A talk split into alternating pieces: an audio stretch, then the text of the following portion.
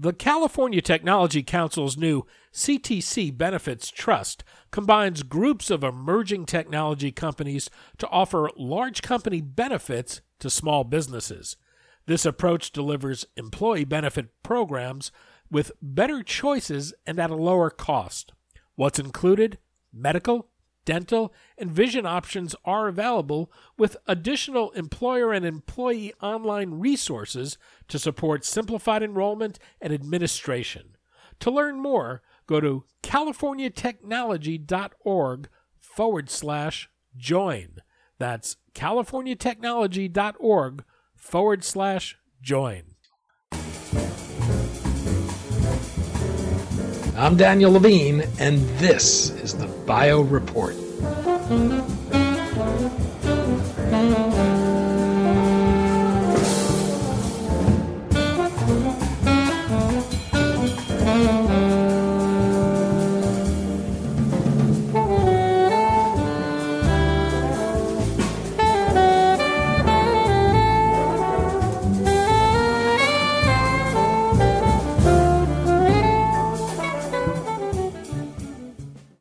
There is growing interest in cannabinoids for their therapeutic potential in a range of conditions, but one challenge therapeutic developers face is a reliable and consistent supply.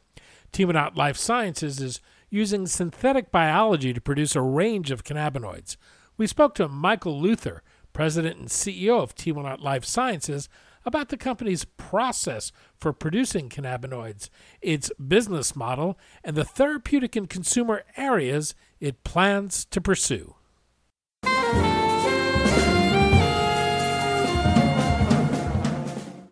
Well, I, like I said, outside of THC and CBD, which have been studied the most because they're the two most abundant, if you look, think about the plant cannabis sativa, and then, then hemp, which is mainly CBD those are the only ones that have really been um, well exploited in terms of science, but there's still a lot of science one would say do not know. We believe at Teamanaut, because of our ability to produce uh, a number of these what are called minor or rare cannabinoids that are present in the plant at usually concentrations of less than 1%, that we're providing a tool set that can be used to better understand what is the and define what is the human endocannabinoid system because we all recognize it. We all recognize there's opportunity there, but doing the type of um, call it evidence-based science, evidence-based medicine to really show uh, effect uh, and outcome.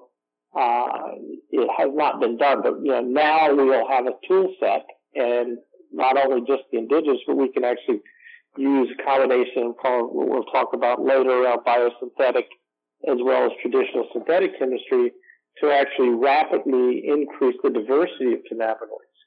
Uh, and, and, what's been done in cannabinoids, uh, what at least our approach here at Teamanaut, is not differently than has been done with other, uh, call it macrocyclic type compounds that are very difficult to synthesize using traditional synthetic chemistry.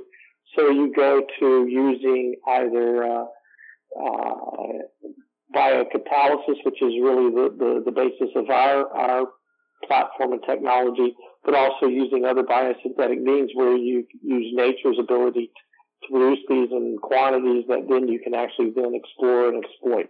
And that's really where we're going and, and we're trying to ride the crest of that wave given the high interest and potential uh, opportunities here to produce these cannabinoids and the amounts and scale that we can actually then go out and work with various academic collaborators as well within our own labs start to study and profile these from everywhere from physical chemical to biochemical to pharmacological activities to actually best position them for the right type of application. I want to talk about your process, but before we do that, what's the problem with chemically synthesizing or growing cannabinoids today? Uh, let's talk about the botanical side of it. Uh, the, the, pro- the, the issue with the, uh, botanical growing is, is having to do it under very well controlled conditions. And if you think about GW Pharma, which has approved uh, CBD Epidiolex, they they have a GMP process which uses a botanical extracted entity, but it has to be grown in in a you know basically a greenhouse undercover under highly managed conditions, and then there can still be variations of that. If you think about it being grown in an outdoor active side, um, you know, the climate, the, the microenvironment of the soil, pesticides, heavy metals, all these things have to be controlled. So you have batch to batch variations, and it becomes very difficult to actually get the robustness and reproducibility uh, that is um, produced using uh, other means and platforms. So let's first talk about chemical synthesis, and that chemical synthesis has been around for a while in terms of production of at least CBD and THC. Uh, they're starting to look at others. The, the, the issue has really been economics, and that if you know when you think about the major cannabinoids, it's much cheaper to produce THC and CBD from a botanical extract than it is in a chemically synthesized entity. There's also consumer, uh, oh, it's, it's a chemical produced, even though chemically, they're chemical, I mean, chemical composition, uh, they're identical to what is actually produced in the plant. It's just, you know, some people view the plant as more of an organic, uh, source of material. What's the process for producing cannabinoids through synthetic biology? Well, what we're doing is we're taking the genes that are in the plant, uh, and we have engineered these enzymes so that they can, with the appropriate substrate or input, um, be converted into generating cannabinoids. And, you know, the ultimate goal is, of a lot of the companies that are out there is to use some sort of engineered organism, whether it be yeast, algae, uh, or some bacterium, and input is sugar and the output is, is a cannabinoid. Uh, and, um, and, and there's certainly companies that have done that. What we've done slightly differently is we've taken the enzymes, just but instead of sugar as the input, we're using substrates, and the substrates can either be chemically produced, they could be biosynthetically produced, or they could be of botanical nature. And we've engineered these enzymes so that they are actually more stable. Uh, they have higher activity than they're found uh, within the plant, and then under the appropriate conditions, we can make a variety of cannabinoids. To date, We've made over 25 different indigenous or phytocannabinoids that are found identical to the plant. And then we've been able to take that technology and start creating analogs and derivatives, which we believe will be the basis of an early library to better understand endocannabinoid biology, but also has improvements over uh, what are pharmaceutically approved entities like THC and CBD. Does this process produce a single type of cannabinoid at a time, or does it produce a variety of cannabinoids at once, the way a, a plant would? Uh, it, it's a great question. It's a great question. Actually, uh, how we can manipulate the reaction conditions, because what we've done is taken these enzymes in a more kind of ex vivo, and we've expressed the enzymes, and then we combine them with different substrates. Depending upon the substrate that we, we mix the enzyme, and we have more than one enzyme, so we can use different enzymes to produce different cannabinoids, and also we can change the reaction conditions, which is kind of part of our secret sauce. So substrate and reaction conditions, we produce, um, depending on those conditions, a different cannabinoid under each different entity. Sometimes it's a, a more of a mixture, but usually it's predominantly somewhere in the, call it 70, to 90% on a, a single cannabinoid. That doesn't prevent us from going after we do the purification and downstream processing from mixing these and combining them back again if, if that would be of interest or even combining it with a, a, a call it a hemp oil that may have very, very low concentrations of one of these cannabinoids. In terms of time, cost, environmental impacts, how does this compare to alternative methods? Well, I mean, it, it, it, compared to growing it, if you're just talking about CBD and THC, we're probably uh, not in the same cost range as uh, if it's run other botanical means. However, for the minor cannabinoids, you really can't, there's no efficient process to do downstream production and processing and purification of these minor cannabinoids. So, uh, you really can't compare. It's like an apple and an orange. So this is a means to do it. And it's much cheaper and much more efficient than anything that can be done, uh, to date on a chemical scale. And believe me, you know, having been in the biopharmaceutical industry for over 30 years, I, I, I'm well aware that either through improved biosynthesis or improved chemical synthesis means we will find more and more economic means to actually produce these cannabinoids. In terms of Tiwanaut, what's the business model? Do you see yourself as a an API manufacturer, a, a contract manufacturer, or are you planning on developing your own therapeutics? We're we're a hybrid entity, you know. You know, it's, it's, it's you know, you're not. We consider ourselves a biotech company because of our platform, but we see real near-term opportunity because we've already got traction and pull from the market because of our ability to produce not just CBD and THC, but these other cannabinoids, these minor cannabinoids for use in what might be called near-term consumer products. So yes, in certain ways we have a supplier or CDMO type approach, and that is our call it early go-to-market strategy. Um, but on top of that, we also, in the longer term, are building value by you know our libraries, our analogs, uh, and working to best uh, position through the, the, the, annotation to actually develop novel and unique therapeutics. So you know our, our, our strategy is fairly simple.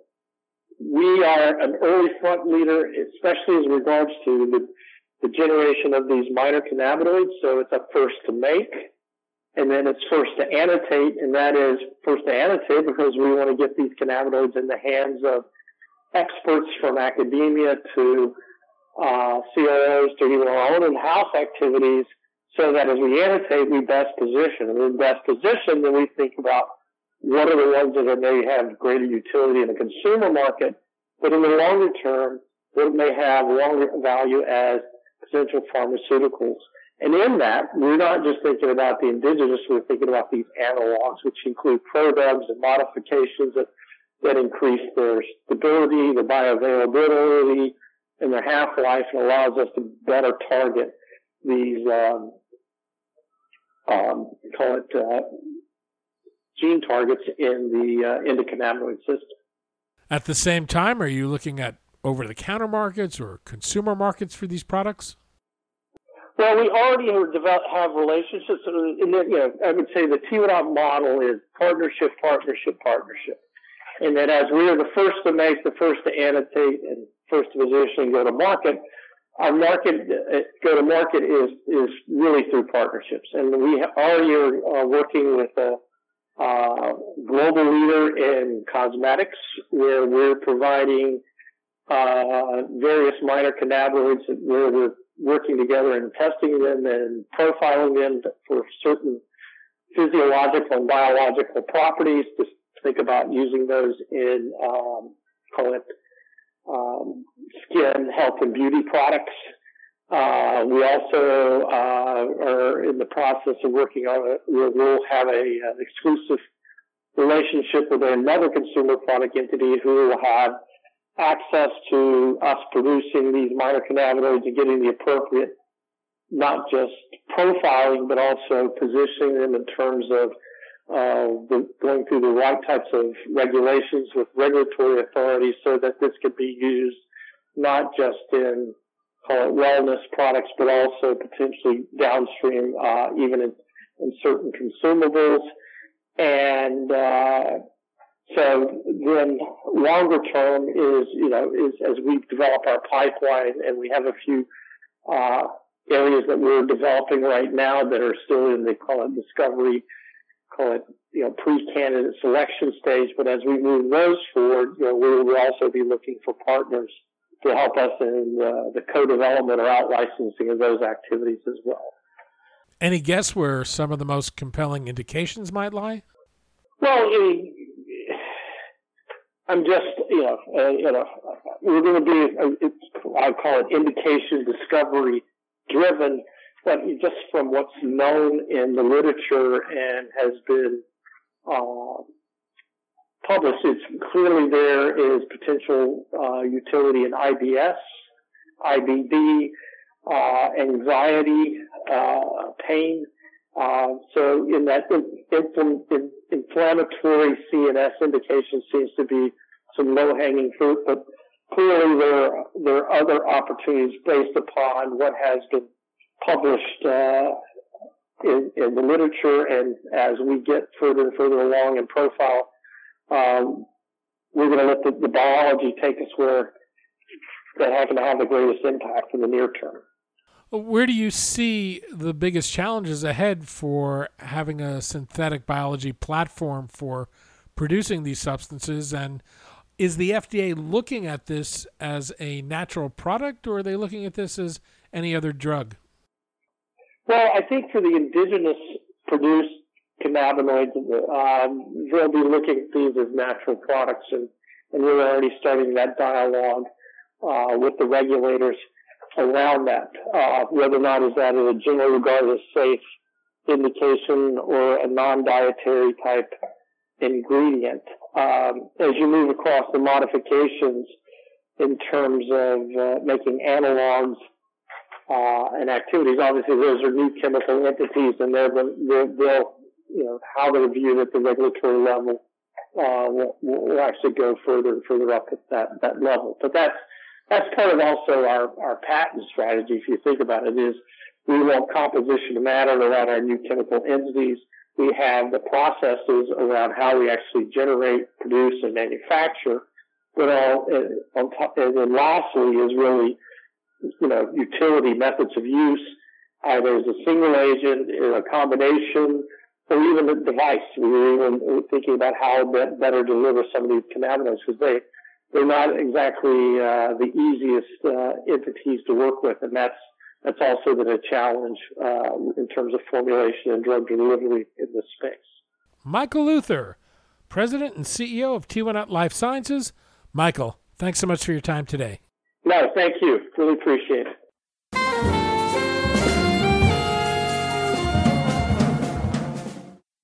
Thanks for listening. The Bio Report is a production of the Levine Media Group. To automatically download this podcast each week, subscribe to our RSS feed or through iTunes or other podcast manager. To join our mailing list, go to levinemediagroup.com. We'd love to hear from you. If you want to drop us a line or are interested in sponsoring this podcast, send email to danny at levinemediagroup.com. Special thanks to Jonah Levine, who composed our theme music, and the Jonah Levine Collective, which performs it.